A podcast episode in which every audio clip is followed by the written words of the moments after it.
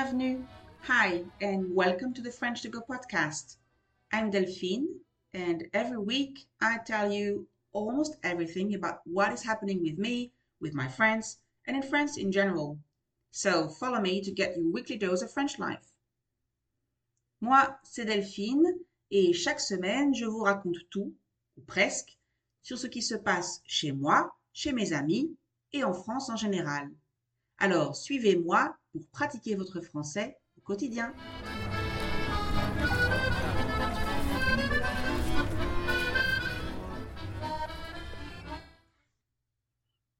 You are listening to episode 53, an episode from season 2.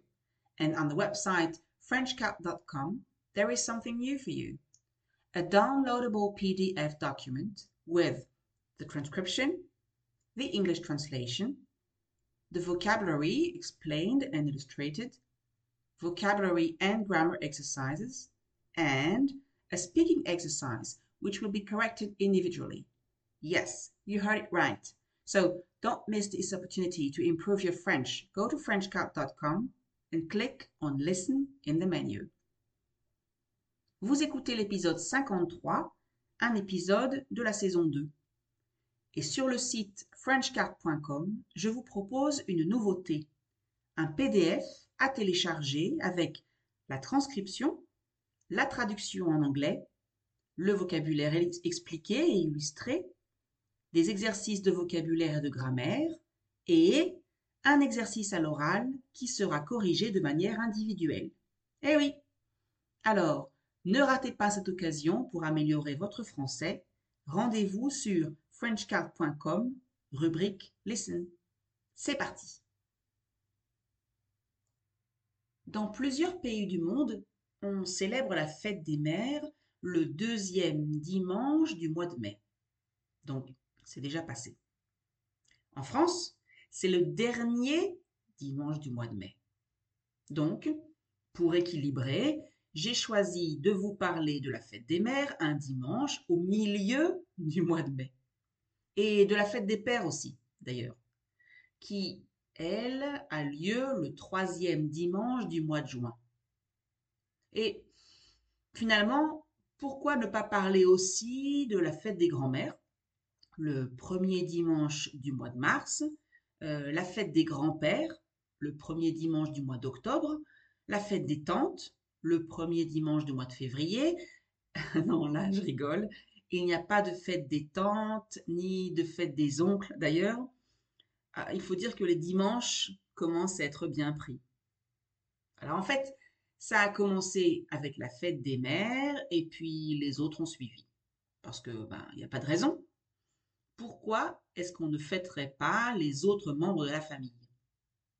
Et puis, encore une fois, c'est toujours une bonne occasion pour les commerces pour faire des offres spéciales. Les amoureux ont bien leur fête commerciale. Pourquoi pas les familles? Cela dit, si on réfléchit un peu, en France, ce sont surtout les fabricants de pâtes qui sont contents.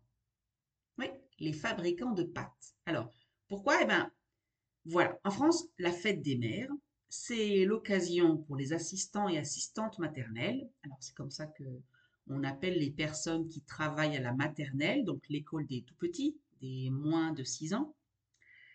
Je disais donc que c'est l'occasion pour faire faire aux enfants des travaux manuels, donc des objets qu'ils font à la main eux-mêmes, et notamment des colliers de pâtes, et plus précisément des colliers de nouilles ou de macaroni. D'accord?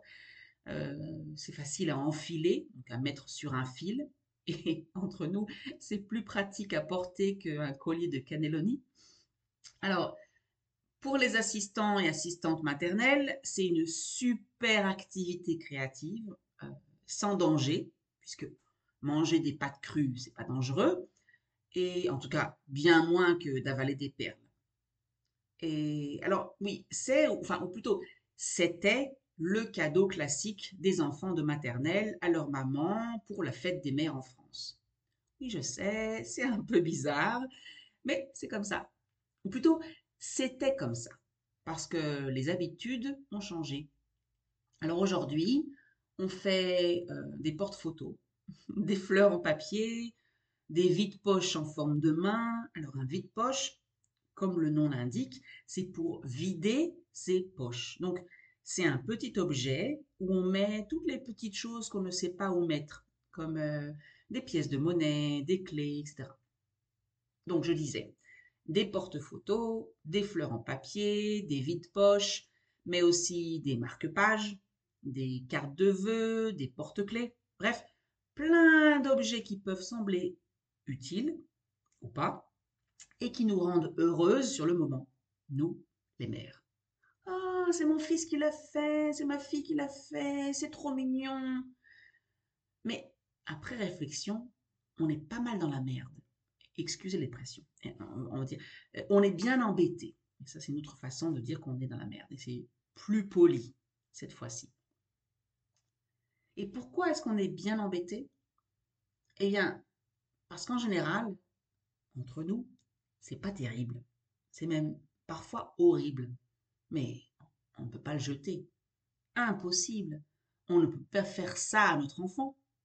Donc, au final, quand ce n'est pas euh, juste une carte de vœux, donc une carte euh, coloriée par notre enfant avec un gros maman, je t'aime au milieu, quand c'est un objet fabriqué avec des pâtes, euh, des rouleaux de papier toilette, des pinces à linge, des fonds de bouteilles, etc. Donc quand il s'agit d'une création artistique, on se met à haïr, à détester l'assistante maternelle de notre enfant. Et d'ailleurs, j'ai une théorie à ce sujet. À mon avis, ce n'est pas pour rien que la fête des mères est fixée le dernier dimanche de mai. Il nous reste seulement un mois à passer avec l'assistante maternelle, maternelle pardon. donc un mois à passer avec l'assistante maternelle avant les grandes vacances. Imaginez si la fête des mères tombait au début de l'année scolaire. Ce serait la catastrophe pour les huit mois de relation parents-assistants maternels à venir. bon, mais je ne voulais pas vous parler de cadeaux pour la fête des mères, des pères et autres, je voulais vous parler de famille.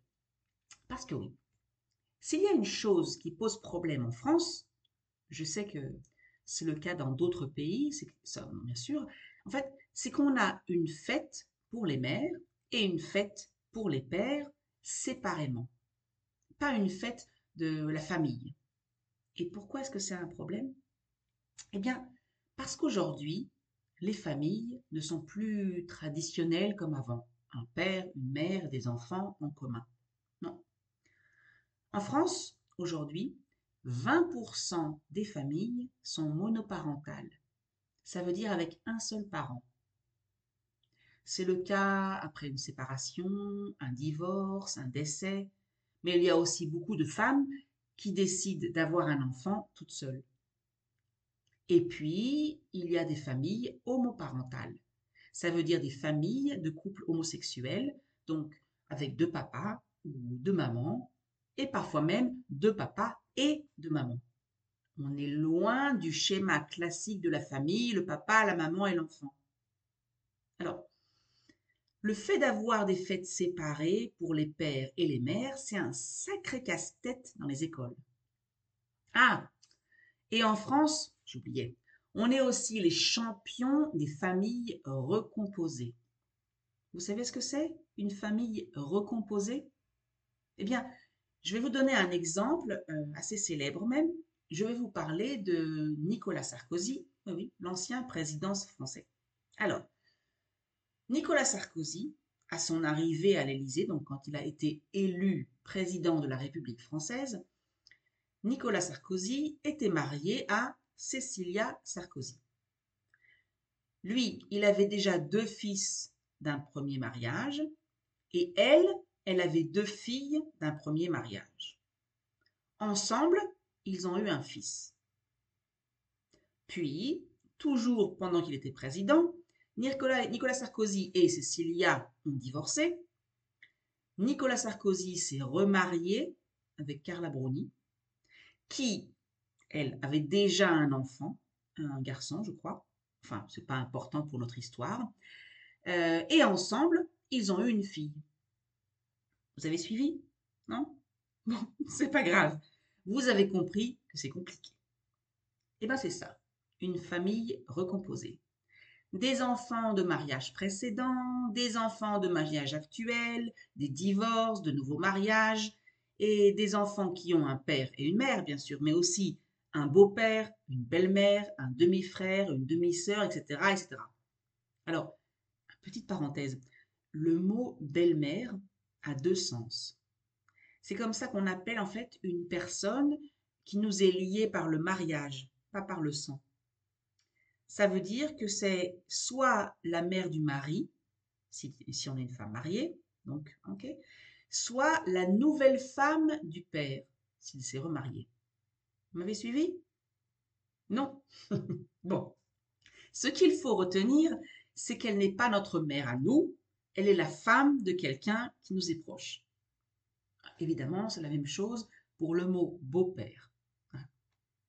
Alors, pour revenir au sujet des familles recomposées, vous pourrez voir beaucoup de familles comme ça dans les films français. Et si vous aimez les comédies, il y a même un film qui est sorti en 2016 et qui s'appelle C'est quoi cette famille? Où les enfants décident en fait de changer la situation. Au lieu que ce soit eux qui changent de maison chaque week-end, les enfants décident d'habiter tous ensemble dans une grande maison et ce sont les parents qui viennent chez eux à tour de rôle c'est-à-dire les uns après les autres. Bon, je ne sais pas ce que vous en pensez. Vous êtes peut-être euh, des fervents défenseurs de la famille traditionnelle. Vous pensez que avoir un père et une mère qui vivent ensemble, c'est extrêmement important pour l'enfant. Peut-être que pour vous, les familles recomposées, c'est triste, c'est dommage.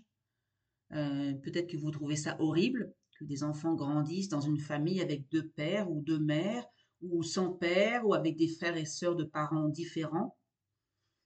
Vous pensez peut-être que c'est compliqué d'un point de vue logistique, d'un point de vue psychologique? Moi, honnêtement, ça ne me choque pas du tout. Ça ne me gêne pas du tout. Et d'ailleurs, ce n'est pas mes oignons. Ça veut dire que ça ne me concerne pas c'est leur vie. Moi, ce qui me choque, ce qui m'attriste, d'accord? Donc ça veut dire ce qui me rend triste, c'est de voir des familles où on ne s'occupe pas des enfants, où ils n'ont pas leur place, où ils n'ont pas d'importance, ou même pire, où ils sont victimes de violences ou témoins de violences verbales ou physiques. Oui. Pour moi, ce qui est important, c'est qu'il y ait de l'amour, que les enfants soient aimés, qu'ils se sentent aimés. Et peu importe s'ils sont aimés par une mère seule, par un père seul, par deux pères ou par deux mères, ou un père et une mère qui sont ensemble, oui, l'essentiel, c'est qu'on les aime. Vous ne pensez pas? Et pour en revenir à la fête des mères, l'idée d'une fête de la famille n'est pas une mauvaise idée, franchement. Comme ça, en fait, chacun pourrait y inclure les personnes qu'il veut, qu'il aime. Les oncles et les tantes, par exemple. Les oncles et les tantes sont parfois très présents, très importants dans la vie d'un enfant. Parfois plus que les grands-parents. Ou bien un parrain, par exemple, ou une marraine. Alors un parrain, une marraine, c'est une personne qui est en général choisie par les parents et qui affirme, au baptême de l'enfant, c'est une cérémonie religieuse chrétienne par laquelle l'enfant entre dans la religion catholique ou protestante. Donc, cette personne, le parrain ou la marraine, affirme qu'elle s'occupera de l'enfant si ses parents ne peuvent plus le faire. Donc, à mon avis, toutes ces personnes devraient avoir leur place dans la fête de la famille. Qu'est-ce que vous en dites?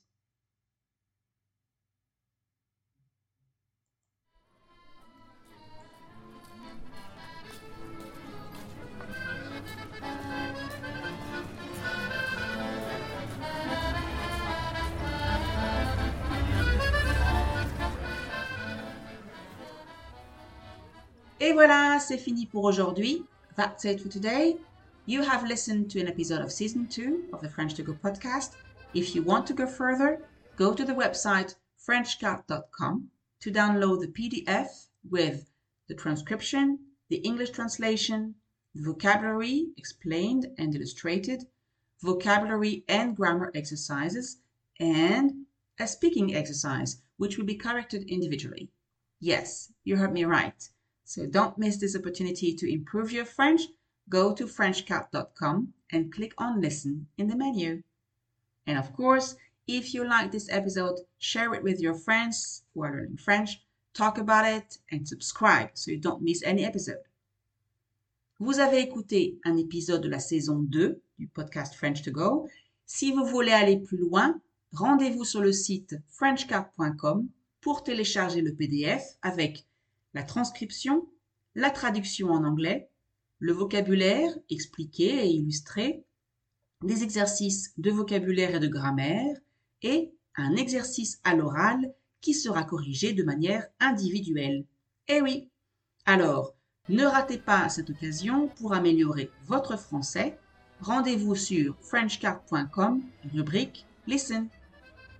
Et bien entendu, si vous avez aimé cet épisode, partagez-le avec vos amis qui apprennent le français, parlez-en autour de vous et abonnez-vous pour ne rater aucun épisode.